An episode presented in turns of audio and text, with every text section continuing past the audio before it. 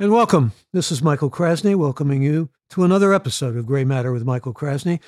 Today we talk with the authors of The Joy of Cannabis, a well researched book on weed, pot, reefer, ganja, dope, Mary Jane, or whatever name or designation you use for the flower they esteem as joy and health producing and anxiety decreasing and creating more productivity. And I could go on.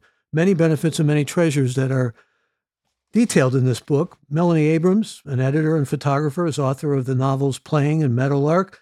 She teaches writing at UC Berkeley.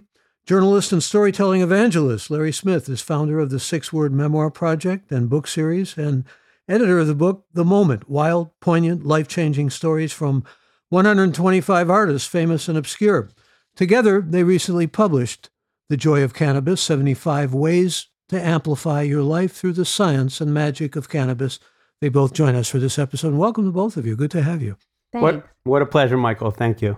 Well, the pleasure for you two is definitely in cannabis. In fact, uh, this is really a celebration and in many ways, maybe even a glorification. I don't think I'm using that word inadvisedly here. Uh, I may have some other paths to take us on in terms of questioning because I feel that's duty bound in the old journalistic sense that I like to think uh, I epitomize and sometimes represent.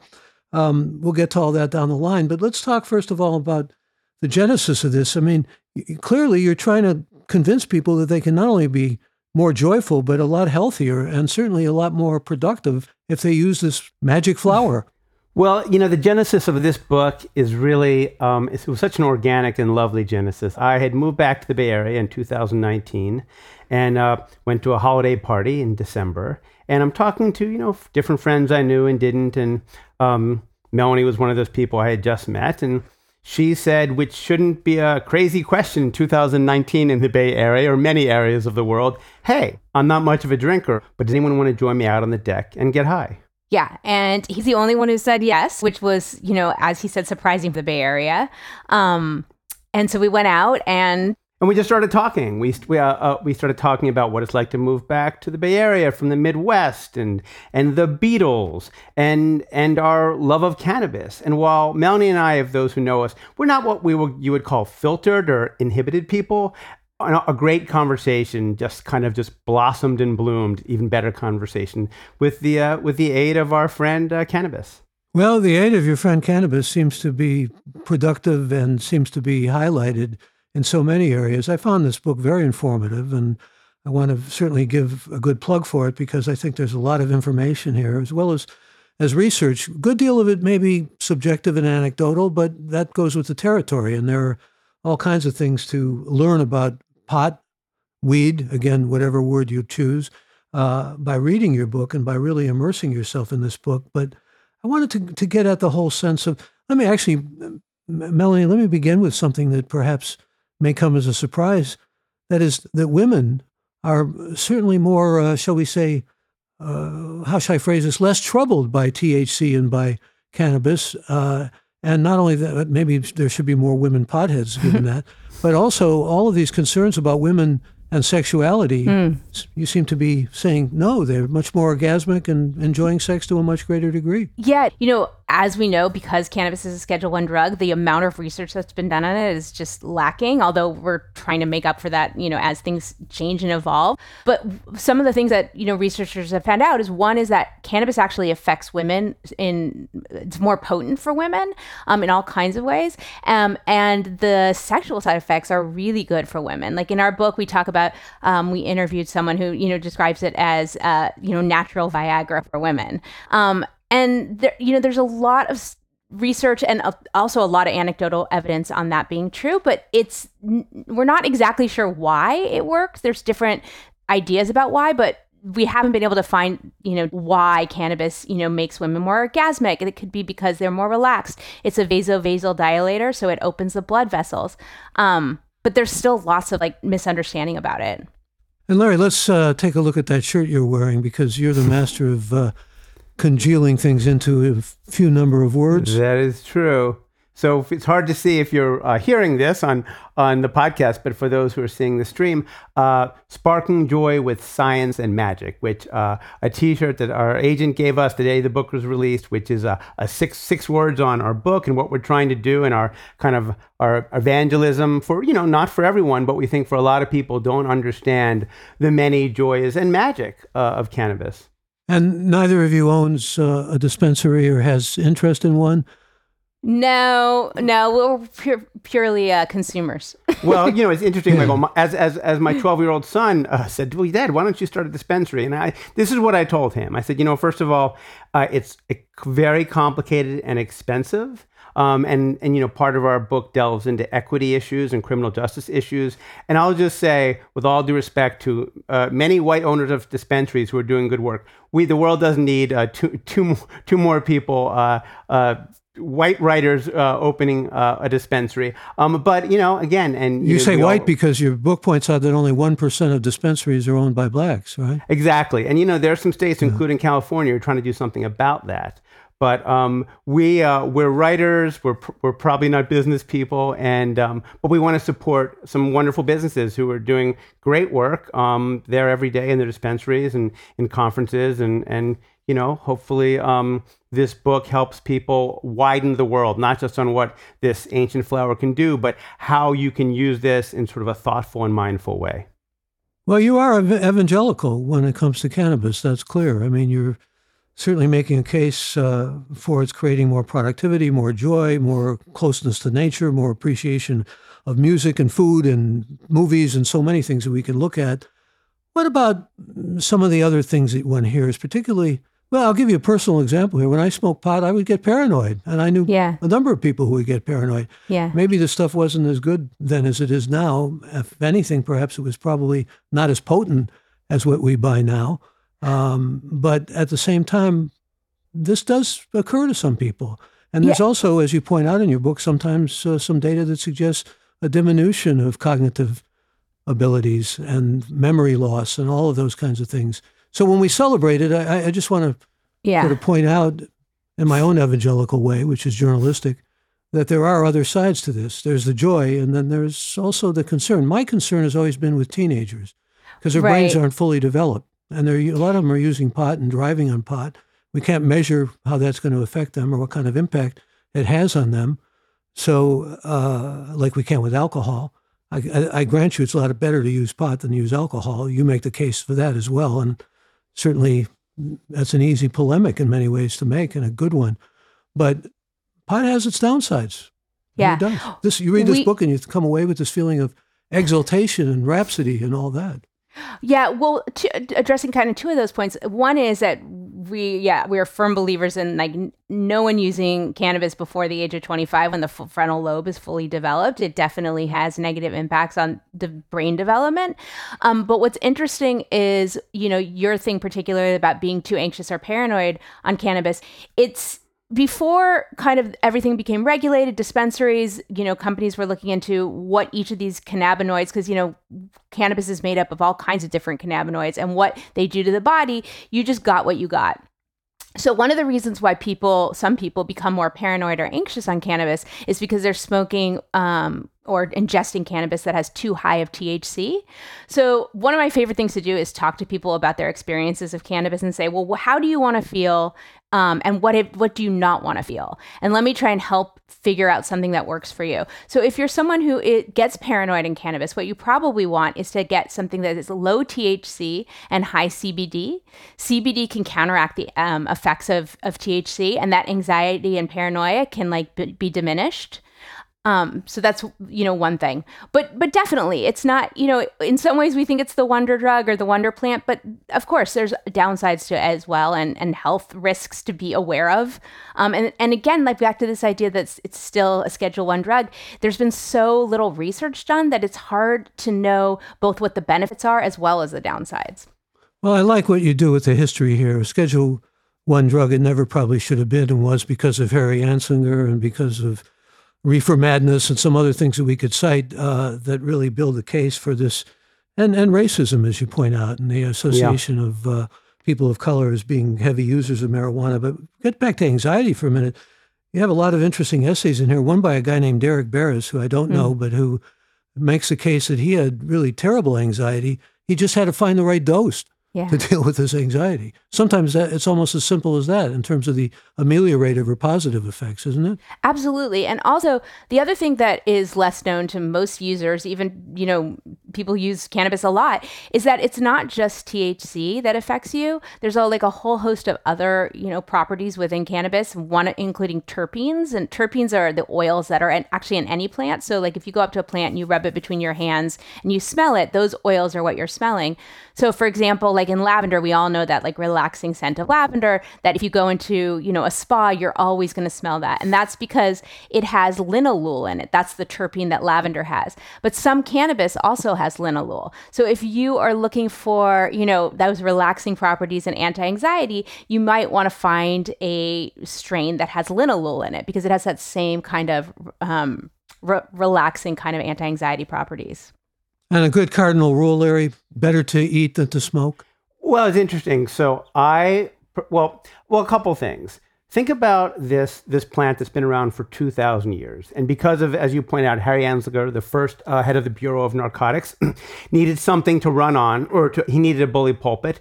Prohibition's ending. So he's like, hey, why don't I uh, uh, uh, why don't I uh, conflate this idea of a lot of Mexican immigration coming in with this marijuana, right, which is the, the Spanish word for, for cannabis. So he And created now this it's fentanyl. Yeah. Yeah. exactly. So he created this fear, and suddenly, a plant that was what- that was legal and safe for two thousand years. It's in ancient Chinese pharmaceutical jour- journals. Was for this blip from the late 30s until you know federal law eventually changes it, perhaps in the next ten years. It's a blip. So that gap, that important gap, so much was lost, and it could have been learned about about this plant. So there's a lot of education that needs to happen. It's like we know a lot about alcohol, as you've pointed out. Um, We still need to do more research on cannabis. I mean, yeah, and, you and, and you mentioned the, the Schedule One thing. Um, it is a Schedule One drug, but the uh, Health and Human Services just recommended to the DEA we should move cannabis to a Schedule Three drug, which says unlikely to cause uh, physical or psychological problems. And that'll be a big for just kind of awareness and for people feeling like a little less scary and being more interested in something that's not that you know that that very uh, scary Schedule One. But in terms of edibles uh, versus uh, smoking it or flower, um, it's interesting because we wrote this book together, but we're, we're, we're different in many ways. Um, I love edibles in a way because well, back in college, someone hands you a pot brownie and suddenly you're like crawling on the floor and biting the rug. Bad scene, right? Because who knows what's in there, right? Um, now you go into a dispensary and you know exactly what you're getting. You can talk to a bud tender, especially if you don't go at 5 p.m. on Friday when it's rush hour. Go at 2 p.m. on Tuesday if you can. And we have the, all that kind of information in the book. And you know exactly what you're getting, and every body is different, every mind is different. And then I love the control piece of edibles. And Melanie likes flower because.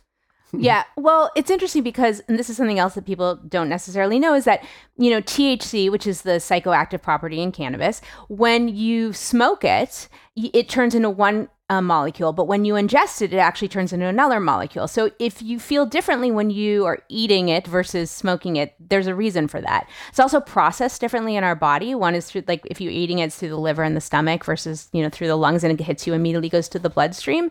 So I just am not a huge fan of the effects that cannabis has on me when I eat it.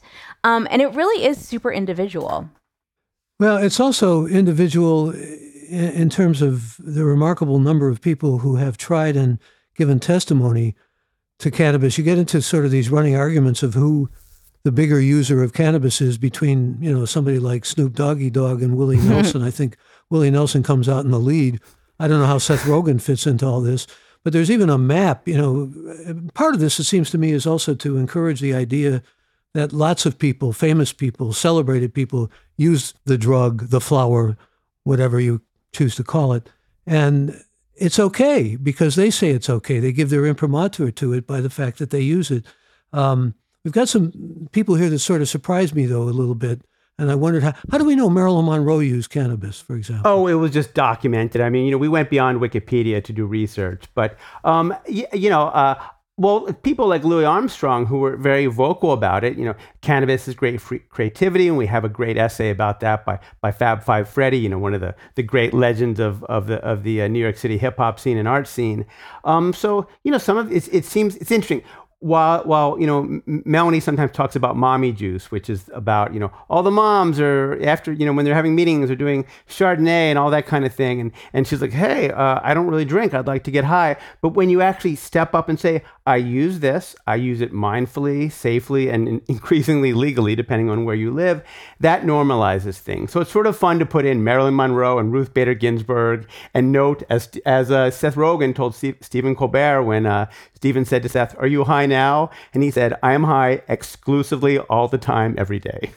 Yeah, but you have some surprises here. I, I was a little bit surprised uh, to see on this list um, names like Kareem Abdul Jabbar and uh, Barack Obama, for example. I was going to bring up Sarah Silverman, who said, quote, stoners usually have genius ideas.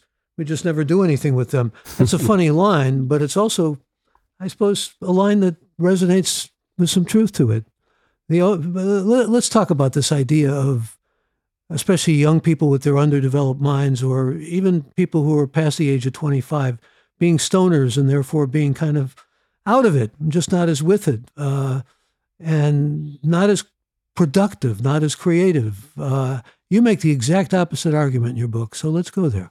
Yeah, and I think, I mean, there is truth to that kind of stereotype is that if you're smoking high THC weed every day, all day, your productivity is definitely going to be lowered. Um, but one of the things we talk about in some of the research that's been done is on this like low doses of of cannabis, um, and that at a low doses, cannabis can actually make you more productive. Um, it can increase focus it can cre- increase uh, something called priming where you the ideas that are connected the, the ideas that you kind of brainstorm like when you th- when you think about how you brainstorm one idea comes after the other after the other um, that can be increased so there's like a lot of ways that productivity is definitely increased with the caveat that yeah, too much cannabis is definitely not going to help you, you know, write the next great American novel. Especially if you have couch lock and you're eating, you know, potato chip after potato chip. Right. But but you know that idea that um, cannabis also puts you in a state of flow, that completely present feeling and immersed in a task. Um, and a lot of you hear about the term microdosing, and we don't mean microdosing acid or psilocybin. We mean small, like 2.5 milligrams of cannabis. Um, and some people, you know, do that throughout the day, and they just feel like it keeps them in a state of flow and really focused. And that's uh, some, you know, when we were going around the country touring the book, people said, "Listen, is everyone in Silicon Valley um, high at work? And I'm like, not everyone, but a number of people are. Colin says, apart from writing a book detailing the safety and utility of cannabis use, what are the additional challenges of changing decades of negative public opinion? Yeah. Well, that's one of the reasons we really wanted to write the book. Um, if you actually see the book, it's, you know, we didn't have a hand in making it this beautiful uh, kind of coffee table thing, but we had hoped for that. And one of our hopes is that yeah this book can be left out on coffee tables so it can just be part of the normalization process. Like one of the things that like larry referred to earlier is you know my not disgust but kind of umbrage about you know going to parent type play dates and you know everyone drinking and this idea of mommy juice um, when the reality is that you know, there's alcohol is definitely more dangerous and has as many negative, if not more negative, um, side effects as, as cannabis d- it does. And so we really wanted to kind of be part of that normalization movement with this book um, and and hopefully change you know generations moving forward. So there isn't that stigma. And, and i'll add that we're very much some people have said to me you know larry i didn't know you were this big stoner. And i said well i've been a regular user uh, you know since i was 25 let's just say. But as it became more really precise i know what i'm getting. I think i increased my use. But but what we say is we are not um, you know, high all day or anything. Not there's anything wrong with it, I guess. But like, we're like your friend who knew a little bit more about cannabis than you did. And we kept getting asked questions. And when you tell people you're working on a book or thinking about a book and they start asking you questions, that's a good sign that maybe the book is needed. So we wanted to, uh, number one, the book, just absolutely give shout outs to the people who've been fighting this fight for legalization and normalization for years. We talked to so many of them and just really like said, you know what, you have allowed this book to be possible. But we wanted to be NORML part was of- the big, actually, wasn't it? normal, NORML. for sure and maps with rick doblin and and you know and really uh, wonderful people who you know we, we talked to some of these people and we said how do you feel about the moment they say we feel great we've been working for decades so the book had I mentioned feel, NORML also because I was supposed to do a show with one of the leaders of NORML way back when. Didn't show up. oh, yeah. And Maybe I wondered if too- he was maybe too high or he something. might, You he might have been that high into a- THC, not enough CBD. But but the book had to be something you felt good about leaving on your coffee table, just the way you would maybe a book about wine, right? Or bourbon. Or a book about coffee. and Yeah. coffee. And I like all those items we've just mentioned. I drink them all. And so that was part of it. It had to be something that felt readable, accessible, but for the for people who have been uh, cannabis users for a long time, also there's something new for them to learn and maybe you know, oh, I didn't think about it this way. Or also they can help explain it better to others who ask them these same questions. We get a lot of questions. Well, our Gray Matter podcast may be uh, perceived as being somewhat too much of an advocate for pa- cannabis. We had Lee Child on in the last podcast we did, and uh, the author of all these Reacher books, 28 of them, Yeah. And he's a major.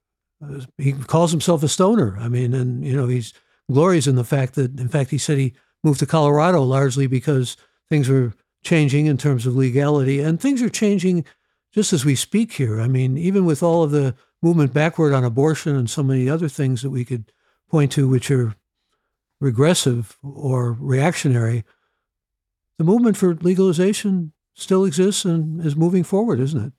We're at 38 states that have um, some version of a recreational or medical. Um, the next election should probably bring three or four more in. 23 full-on legal, uh, full-on recreational, uh, everything, everything legal. And yeah, there's only one direction for this, and it is actually one of these um, issues that has pretty much across the aisle, Democrats and Republicans and Independents, that there's a fair amount of agreement on. Um, and the tax money is great for for the states. Um, and uh, you know, it Just seems remember, again, though, you've got a new leader in the House of Representatives who may not agree with all of that. Uh, in fact, may feel just the opposite. uh, well, there's not one way to go except nothing back. will surprise us about him, but like at least you know, including his name, which no one knew two weeks ago, but still. Well, uh, they're still getting used to the identity because it was pretty obscure, to put it mildly, especially for someone who served in the House and uh, who was I mean, not so much a part of the Freedom Caucus, but a part of the movement against, uh, or should I say, favoring the idea that the election was stolen from Donald Trump. Um, election deniers, they're now called. So let- let- let's get down to some basics here. What's your favorite recipe? You've got a whole bunch of them in here, but a lot of people love to cook with marijuana, pot, uh, this magic, as you call it, flower. What's Yeah. the best recipe for you? Either, I mean, either in terms of your own taste or just generally that you think people should know about. Yeah, you know, I think for people that are super into the DIY thing, they really want to get in there and get their hands dirty. And you know, we include a bunch of recipes in the books, and there's a lot to of other stuff to be found online. But I have to be honest, like you can buy almost anything now infused with cannabis. We when we were um, touring, we uh, had just as a kind of funny kind of prop. Um, gr- gravy for thanksgiving infused with cannabis you know add water and there's your thanksgiving turkey gravy. Um, so if i'm going to do an edible i honestly prefer the, just normal gummies like one of the very first things that you know showed up in the dispensaries. I mean what about you? Well, I'm saying one of the, the delightful things about doing the book is reaching out to people and, and they're saying, "Oh, I'm so glad you're writing this book." And I would say perhaps no one more than the chefs, the chefs who were like, "We have seven course wine tasting dinners, and that's great. Why wouldn't we be having, you know, maybe five is enough courses for cannabis, five course cannabis dinners?" And they're you, they're making the most remarkable food. And look, every dinner table is different, but I will tell you, a dinner table round with, with people who are a little high versus very drunk is going to be a better conversation. Question about what you might advise people who want to use cannabis but who are concerned about the disapproval of others. Uh, well, you know, I would say first of all, like anything in life, I want to climb uh, the Himalayas. I want to, you know, go uh, parachuting. Uh, you should have a buddy who's done, who's been there before. So we're kind of like your buddy. If your our book is your buddy, right? And and um and so someone says, how do you, you know, how do I how do I navigate a dispensary, right? So we have stuff about that in the book, but um, and then they kind of show you the ropes and they kind of make it um I don't know, unscary or, or more normalized. And like anything in life, go low and slow, right? So um, you, if you put a lot of cannabis in your body, a lot too much THC and you're too high, there are ways to, to make to bring things down. More CBD, uh, a warm bath is never a bad, bad idea. A walk with a friend, um, but it's a little easier if you start with a lower um, strain of THC and less cannabis, maybe 2.5 or 5 milligrams, and then you can always add. So take it easy. Be with, don't do it alone. The first time I would say, go do it. Go be with someone who's been there, done that, and they will help show you the ropes. And and um, if it feels um, weird because you're the only one in in your world doing it, I don't know. Uh, you'd be surprised by how many people are thinking exactly what you're thinking, but maybe do it in secret. Or as we normalize things, things become uh, more accepted. And, and, and the highest growth in cannabis users is seniors. So, you know, the people that you think would have the most kind of stigma against it grew up in a time when it was completely illegal. Um, are the people that are really investigating it the most and are the most interested. And some They're of that the has to do uh, in numbers, the greatest enthusiasts now. Often, Yeah. finding that they can sleep better and that they can be healthier and all the kinds of things that you talk about in the book. I want to get into some of those health issues, but I also was just going to say uh, there there are plenty of people who um, who find that the use of cannabis just relaxes them and makes them deal easier with life and the stresses of life and the vicissitudes and all of that. Somebody wants to know though about the sugar content of gummies. I guess you got to consider that too, don't you? That's true. I mean, they're such tiny little items. I'm sure there's some in there, But, but, but you know what? If you are, you know, you don't want all that sugar, there's so many other options. I mean, not only, you know, kind of like savory items, but also you can get just distillate, right? That's in a kind of in dropper. So you're only taking the pure THC and not getting anything else that goes along with it. put it. in your sugar-free lemonade. You Yeah. know?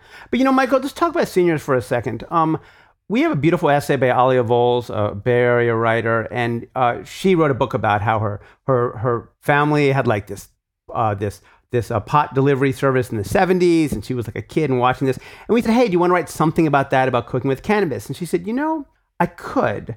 But one of the, my favorite thing about cannabis is the way I connect with with older people, parents, grandparents, just you know anyone, because inhibitions come down and conversations go up. So that idea of the connection piece is so so important. And with well, you my talk about parents- bonding. You, I mean, you make the case for bonding as being enhanced by the use of cannabis, and also it's absolutely absolutely. I think our favorite part of the book. certainly this plant could help connect us uh, because we don't. I mean, everything's virtual. You don't get to look in people's eyes, and you don't get to really experience in them. But uh, I'm also wondering why you have a little section about gratitude, about writing thank you notes and green gratitude and everything. How that, how does that tie in? Um, I think that you know we put that under connection in that. I mean, I I think we both agree that cannabis's superpower is connecting people, um, probably connecting you and putting you in the moment. And the gratitude thing is, you know, you talked about lowering inhibitions, um, kind of just like allowing you to sit in the moment and and those two that combination of wanting to connect and to be focused in the moment seems like a really good pairing for any kind of gratitude. So you know the book has all kinds of ideas that you might not have thought of. You know everyone knows watch movies you know have sex eat food on on cannabis. But we wanted to like kind of open it up to give you other things to do with the cannabis as well. So the gratitude was was part of that. Well, when you talk about sex, uh, again, I'm reminded of something in your book that makes a great deal of sense. People talk about passionate lovemaking and feeling great and pleasure tingling in every cell and everything. Sometimes when they use cannabis, you don't hear that with alcohol. Uh, somehow, I mean, I mean, I- there's so the contrast like- right there. Yeah. A joke I like to make make when there's not a nine year old in the audience at book readings is said nobody ever. That was great drunk sex, right? But like high sex, and I mean maybe this is a good time to talk about the endocannabinoid system, if because that's really about getting in the moment. Okay, let's talk about it. Let's let's be good Professor? hedonists and and talk about getting in the moment and all that joy and pleasure from cannabis enhancing. Yeah, well, I mean, uh, just a like a word on the endocannabinoid system. Um, you know, we didn't know how cannabis worked in our brains and our bodies until the 80s. And we had no idea that in, within our bodies, you know, for since the beginning of humans existed this thing that we now call the endocannabinoid system. And its whole point is to bring our bodies to a point of homeostasis. So if you're too hot, it makes, you know, temperature control. It can help with uh, blood sugar regulation.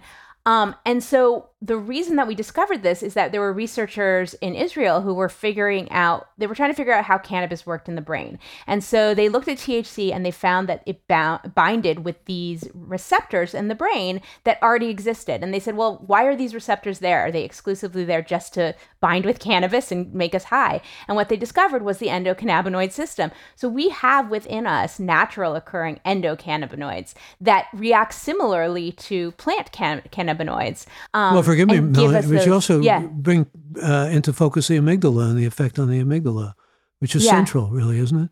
Yeah. yeah. definitely. I mean, well, it two different. They're kind of two different things. So the the way that cannabis binds with these receptors and produces a lot of the effects that we know, um, the amygdala blood is kind of directed towards the amygdala, so it makes that that part of the brain hyperactive, and so they're kind of two different systems, but they're both working to give us the effects that we, you know, think of when we think of cannabis and what happens to our bodies. And when the THC goes into the endocannabinoid system, a system that works so much like THC that they named it after cannabis. Can you imagine how getting that name through the endocannabinoid system? So in the layman, I'd say, and, and for the layman, which is me, cannabis decreases inhibitions, can make you more focused, and really what we're talking about, puts you in the moment.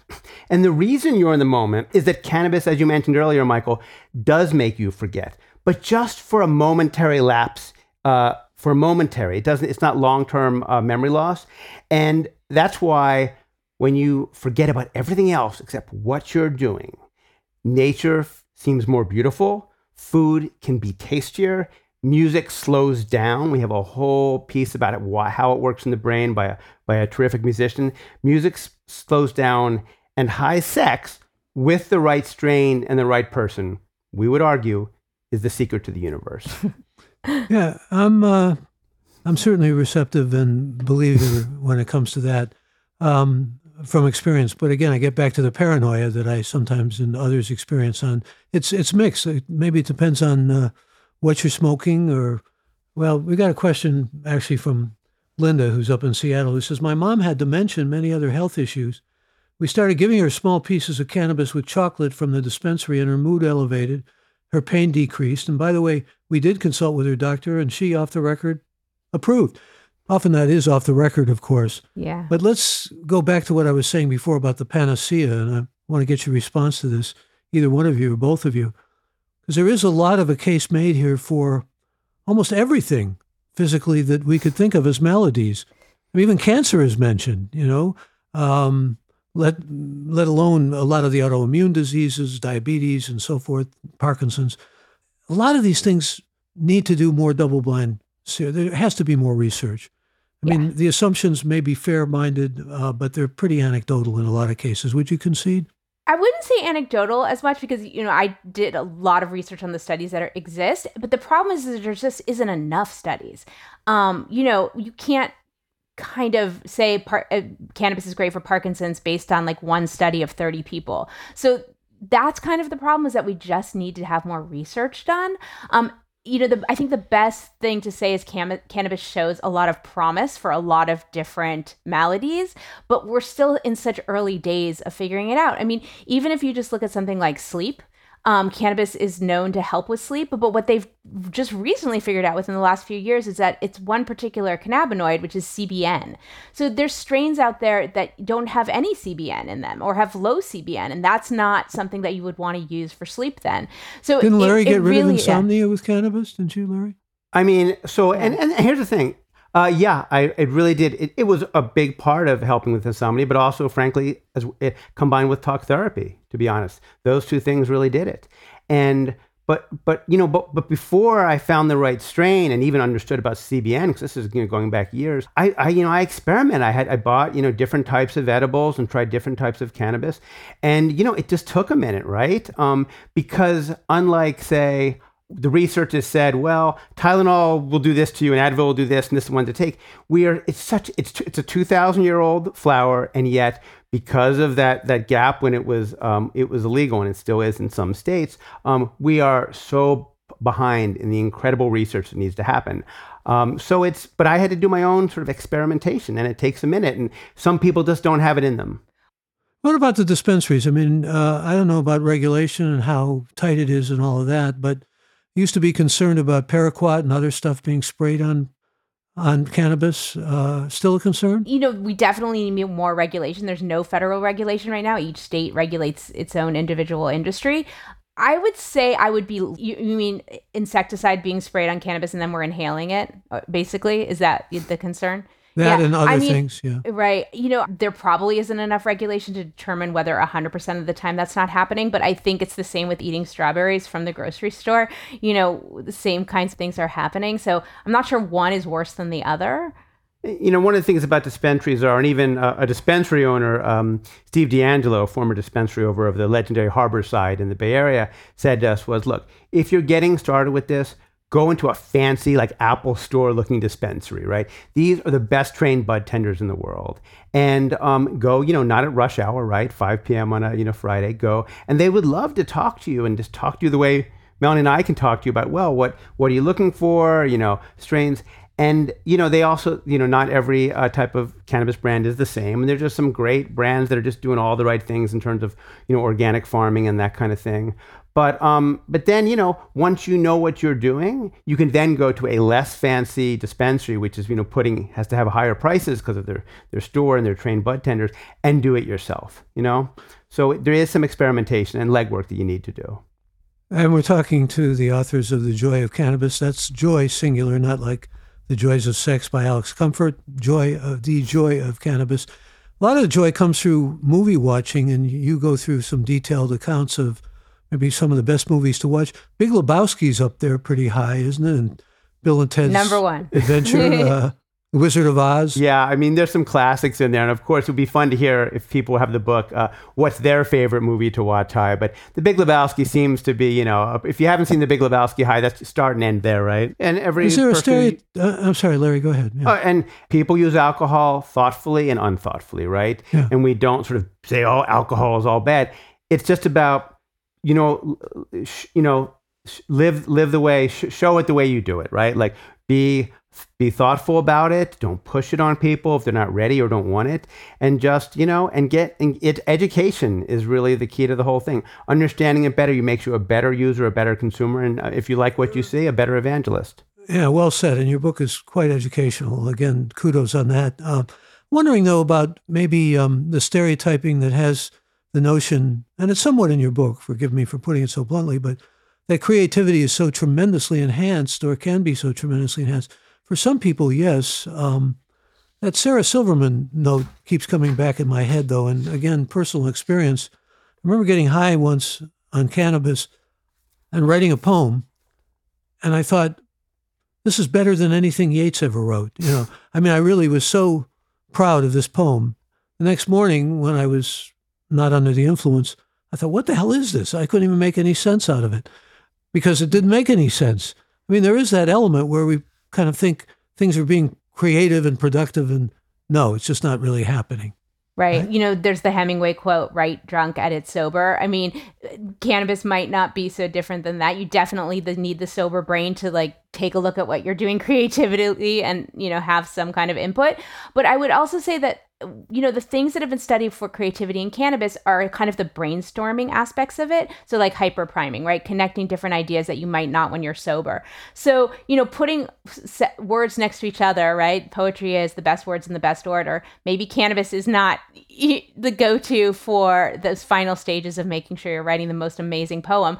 But for that the impetus and for the the creativity and the brainstorming part of it it usually is is is people have found pretty pretty helpful you think you're more truthful on cannabis? You know, remember in Vino Veritas, you know, this idea that alcohol makes you truthful Yeah. even with loose lips that can sink ships and all that. You're Right. more uninhibited somehow. So you speak truth to a greater degree?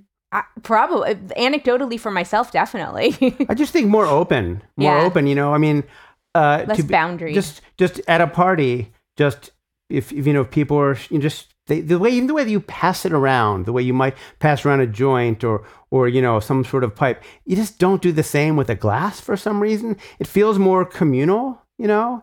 And Well, they say I feel- MDMA I don't- is the, is the best substance for that. Uh, Well, MDMA yeah, is, is, yeah. is, is, you know, the winner and still champion for that. But, uh, you know, but I feel like, I don't know, empathy levels go up and maybe like, and again, like maybe not so short when your kid is frustrating you. And again, not your kid driving to a play date, but, you know, like the end of the day, like some people have a glass of wine, right? I just feel like, I don't know, am I a better person? I don't know. I like myself maybe a little bit better, but I also like myself when I'm completely sober and have no alcohol or drugs inside me. well, since you talk about kids, this idea of the inner child, forgive me, but it still sounds a little woo woo to me and probably to Yeah. many other people. But you kind of champion the idea that cannabis is tied to that. What, what do you mean? Spell it out. Right for the uh, for your inner child. Well, I mean, I think one of the things we talk about, particularly in the book, you know, one of the things I get asked is if somebody says, "What's your favorite activity to do high?" I mean, there's so many of them, uh, but one that is less explored is actually play with kids.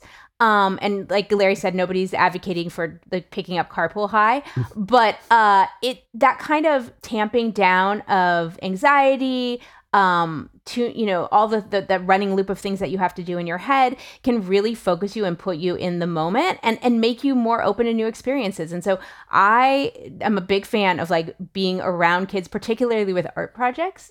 Um you know use while you're using cannabis there's just a kind of getting in touch with being i think it's not even so much the creativity piece of it but being in the moment. Yes, I, the, the woo woo part of it is the inner child that came out of the Right. human potential movement and the idea that somehow you're gracing your own ego with a sense of going back to the freedom of childhood or the uninhibited. I think it, it's probably just inhibitions, right? We as we grow up and become adults, we you know have so many inhibitions that didn't exist when we were children. So getting rid of some of those, you know, does feel childlike. And you know what? You know what happens on cannabis a lot? You laugh. You know? And like just laughing and laughing is, you know, is kind of contagious and it's it's just a blast. Yeah, and sometimes, you know, I can remember, for example, it's like that poem I thought rivaled William Butler Yeats. I Yeah. remember laughing hysterically on cannabis, the times when I wasn't paranoid, uh, and um, laughing uncontrollably. I mean, and I'm not much of a laugher. I mean, frankly, it's it's hard to get me to laugh, even though I've written books about humor. Yeah, you wrote a book on Jewish humor, so I don't know about I did. this. That's true. Um, and, and, you know, I'm more of a scholar about uh, humor than I am necessarily a recipient of it or someone who laughs easily and wickedly. But boy, you know, I think about it, try to recreate it the next day and think, what was that? You know, it wasn't even necessarily funny at all.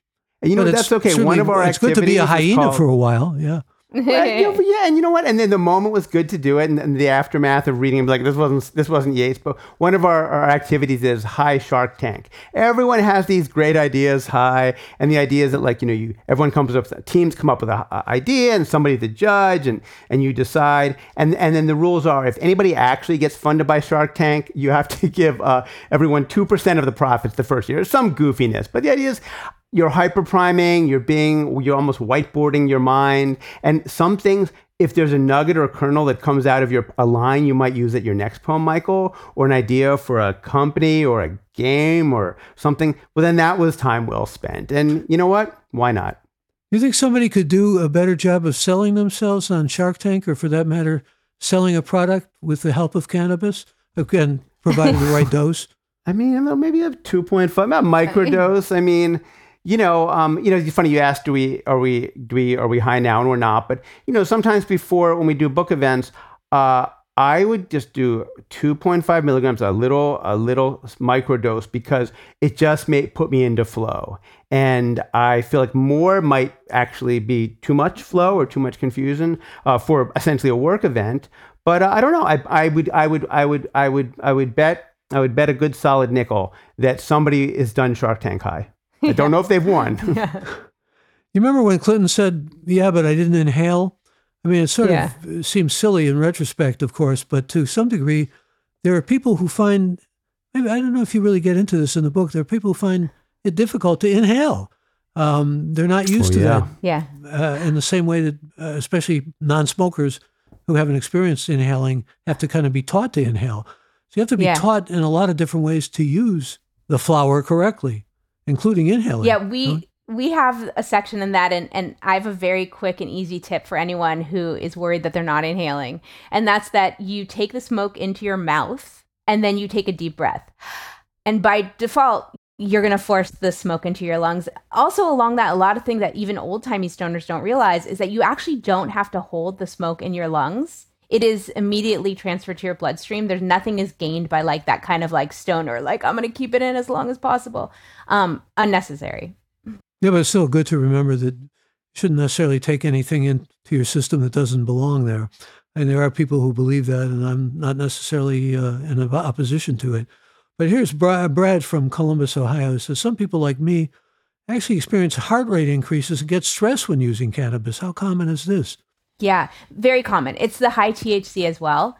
It's just that there's too much THC in whatever you're consuming. So if you're if it's a if you're smoking, you just need to get a, a strain that's lower in THC. And you know, cannabis companies are leaning into the marketing tool of like, oh yes, the more THC, the more people will want it. They want to get higher and higher. But the truth is, is that you only once your cannabis re- your cannabinoid receptors are filled, extra THC is doing nothing for you except for giving you um, uncomfortable symptoms like anxiety or heart rate. So going in and asking for a low THC strain or going, you know, with a, an edible that's, you know, five milligrams is the best thing that I would recommend for that. But it's true, isn't it, that people do want to get higher and higher often? I mean, especially if they feel the euphoria and the delight and joy that you talk about, they want to get into an even higher state often. And so selling cannabis competitively can be based on how high they can get you.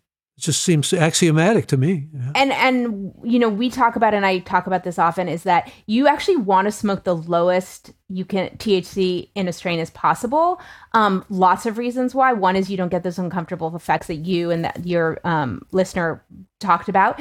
Also, there are there's a and I'm blanking on the word right now, but there's this horrible syndrome that some people can get where when they consume cannabis, they actually throw up, like compulsively throw up until they're sober and that never goes away. It's something you have to live with the rest of your life if you develop that syndrome it's pretty rare but it exists. And one of the things they found is that it happens more with people who smoke high strains of thc cannabis. You know, at some point, your kids, uh, if you have children, might uh, get curious about alcohol or cannabis, and we we have learned, you know, over over time how to talk to kids about alcohol. Like they don't know if you, if you drink a whole bottle of of Jack Daniels, it's going to be different than if you drink, you know, a couple of sips, right? And so the idea that that education piece that like you really have to understand how this flower, this drug, whatever we're going to call it, how it works in your body, because it's not uh, a universal uh, thing the way alcohol is at this moment.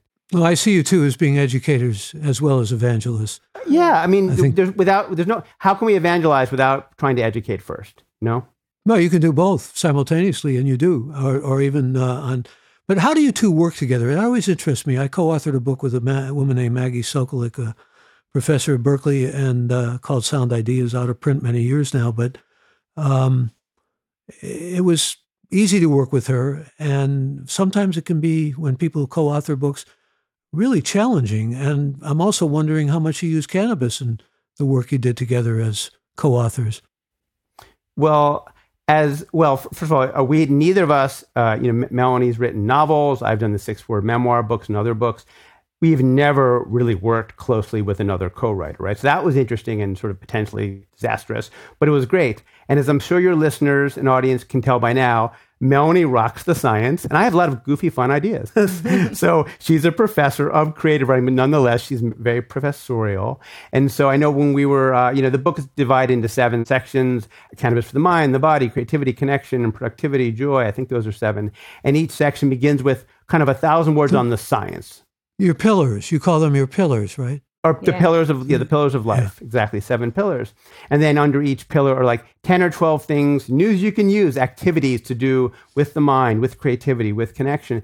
And um, I did the first draft of the first, uh, I think it was this was um, body of the science, and Melanie's like, good job. I'm going to handle the science from now on.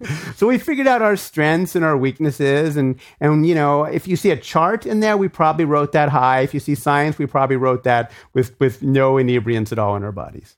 What would you add? Yeah. And I think that, you know, I tend to write slow and meticulously. I'm the bricklayer laying one brick after another after another. And he's the more, there's got to be a more eloquent way to say this, but the vomiting on the page type There is, there is a more way, dear. Um, it is one of my one of my first six word memoirs. The other thing I do is threw spaghetti at wall, some stuck. I like to throw things on the wall. I hyperprime. I don't know, and then I see what sticks the next day, the next week, the next hour. But when you throw the spaghetti on the wall and you're really high, you can see Rorschachs and all kinds of visual things that you couldn't see before, right? And then I want then I want to eat all the spaghetti. Oh, you want to eat off the wall, yeah. Sanjay Gupta, the CNN doctor, used pot. We know that how? All of these celebrities, we obviously found the research to support all of them, but where we found it all is, you know, a Uh, well, little almo- fuzzy. Almost all of those were from first person testimonials that were verified, whether a, an article in Time Magazine or a CNN interview, that kind of thing. Because it's still a little delicate for certain celebrities, especially somebody like that, who's a doctor giving advice to people and very much in the public eye, to say, I actually got high, I used pot. I mean, especially in parts of the country like in the South where it's still illegal and so forth. Know? Well, and you know, and, and that's brave of him. And and you know, um, one of the reasons that you know, I remember asking my doctor years ago here in California, um, you know, hey, I'm experimenting with, experimenting with cannabis for sleep. What do you think? And she said, I don't know much about it, and I really wish I did. But if I did, because the medical license, a federal license, I can't talk to you about that. And my cousin's a doctor in Pennsylvania, and he said, I am getting so many older Americans older older uh, patients who are like, really, I'm using it for this anxiety. What do you think, Doctor Mannon? You know, and he's like, I have to read my cousin's book, yes, but also they can't legally talk about it. And we talk about you know a gap in terms of knowledge. If um, the doctors were educated and you know they and, and they can talk to their patients that's a that's a big that's going to be a big a big sea change for the for this um for the movement of, of safe legal and I think and it's safe to understood say that sea change is already here. Yeah I the mean, sea change is coming but there's so, much more work yeah. to do Uh, well, um, your book is laying the way to some degree, um, but I think it's, like I say, it's already here to some degree. Let's go back to something that I really want to pay more attention to, and that is the racism that was so attendant to the lack of legalization and lack of research and Schedule One status of marijuana. You touch on this, and I think it's important to expand a bit on it. So, what did you, where did your research lead you on this? Well, you know, uh, and a lot of a lot of people, NORML being one of them, and and uh, there's there's so many organizations that have been really fighting these fights, which is that, you know, that that thing that happened in, in 1937 when Harry Ans- Anslinger, who you mentioned, the first uh, commissioner of the uh, Federal Bureau of Narcotics, um, you know, declared a war on drugs, and that the center of that war was Mexicans ruining our hearts and minds with the with the, with the marijuana they're bringing in from uh, from Mexico. You know, that really stuck, and it's like you know the the the you know the old adage, you know this Michael with uh, newspapers. The uh, mistake is on page one, the correction's on page thirty, right? So correcting that image is you know it's not done yet. It takes decades. Um, uh, brown and black people are arrested at a, at a much higher rate for uh, uh, for for cannabis uh, possession, and they do not use it at any higher rate than every other uh, race and ethnicity. And so there's No, in some cases it was just planted on them. In fact, planted all sorts of, of awful yeah. stuff. Yeah. well, you, you, we talked about the seven pillars a little bit, but I think we may have left out a few that we might want to give a little more attention to. But I want to get to the the sense of joy because that's so central to your title and everything else. Talk, if you will, about why we have joy enhanced by using cannabis, especially regularly using cannabis, as opposed to with periodicity or erratically. I think that's in your argument here, isn't it, to some degree? regularly. I think that it really is about. I don't think cannabis is going to increase your joy in life when you're not high. Um, it doesn't have that kind of long lasting. Uh, that other drugs like that they're finding MDMA, you know, has these protecting qualities once you've finished using it. I don't think cannabis has that so much, but the idea of tapping into that joy in the moment, I think is, you know, super important. And I think just having those moments probably affects your day to day living. But it's not like a it doesn't bleed into other areas once you're not high. But it gives you more of a sense of uh, carpe diem. It gives you more of a sense of immediacy, right? It enhances that. Yeah, definitely. And, you know, b- people used to think that one of the reasons why we felt so joyful when we were high was because of, it was a dopamine rush, like opioids, heroin, that's what happens in the brain. It gives you a dopamine rush. And what we realized, or what scientists found out, was that it it, there is more dopamine produced in your brain when you're high, but it's really the endocannabinoid system coming back to that that that really produces those effects. But because you have that dopamine rush, there are byproducts of that as well. That those kind of joyful feelings are amplified with dopamine. And we thought think, think about two things that the world wants right now in this too much technology, too much social media, too much derision and division.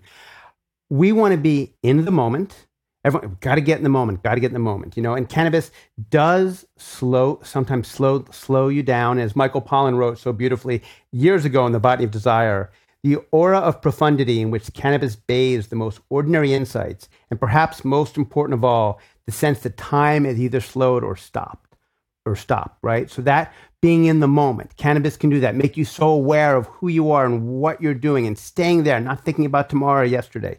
Then the other thing it does, so we want to be in the moment, we also want to be in flow, productive, moving. Those are two great pillars, I think, of, of, of our lives in 2023, 24, and beyond that most of us want. And cannabis. Well, speaking from personal experience, it can also make you very reflective of the past. I've had Proustian moments, you know, uh, that I think are not necessarily aberrant uh, under the use. Can it be overly exaggerated, especially when you're talking about things like cancer and you know people can maybe put too much hope and too much expectation in the results? For sure. I mean, like, you know, I'm sounding a little bit like a broken record now, but we just need more research. I think the thing where we start to feel like, is this the over, you know, why are you going so overboard with, oh, cannabis can be a cure for Parkinson's, cancer, etc. It is possible, but to, just to say that the plant itself can do this, it's, it's the properties within the plant. So it's that investigation of those properties you know the cannabinoids the terpenes you, there's 108 cannabinoids that have been identified but we really only know what like five of them do so it is possible that all these things are you know on the horizon it's just that we need the money and the research and the time to be able to see if that's accurate and it's also how you use it and how the doses run and so forth. And some people, edibles work better for them because it is a different chemicals released in the THC, and some people it's flower. And it takes a little experimentation. It took me years to realize gin is not is not good for me, right? I learned that gin no good for Larry, right? So it can take a while to figure out the right strain, the right dose for each each body and brain. I'll have to think about that gin prohibition that just came across from you. Um, I like a good no gin, gin, and tonic now. but many thanks to all who joined us live for this episode of Grey Matter with Michael Krasny, and thanks to all who will be hearing us in the future on Apple, Spotify, or greymatter.show. And remember, that's gray with an E. If you've not yet joined our growing community, do go to our website at greymatter.show and become a member. And special thanks to our team of Alex, Shannon, Colin, Chad, Kevin, and Jeff, and to the episode's special guests, Larry Smith and Melanie Abrams. Again, the book is The Joy of Cannabis. I'm Michael Krasny. Bandwidth for Grey Matter is provided by CacheFly at C A C H E F L Y dot com.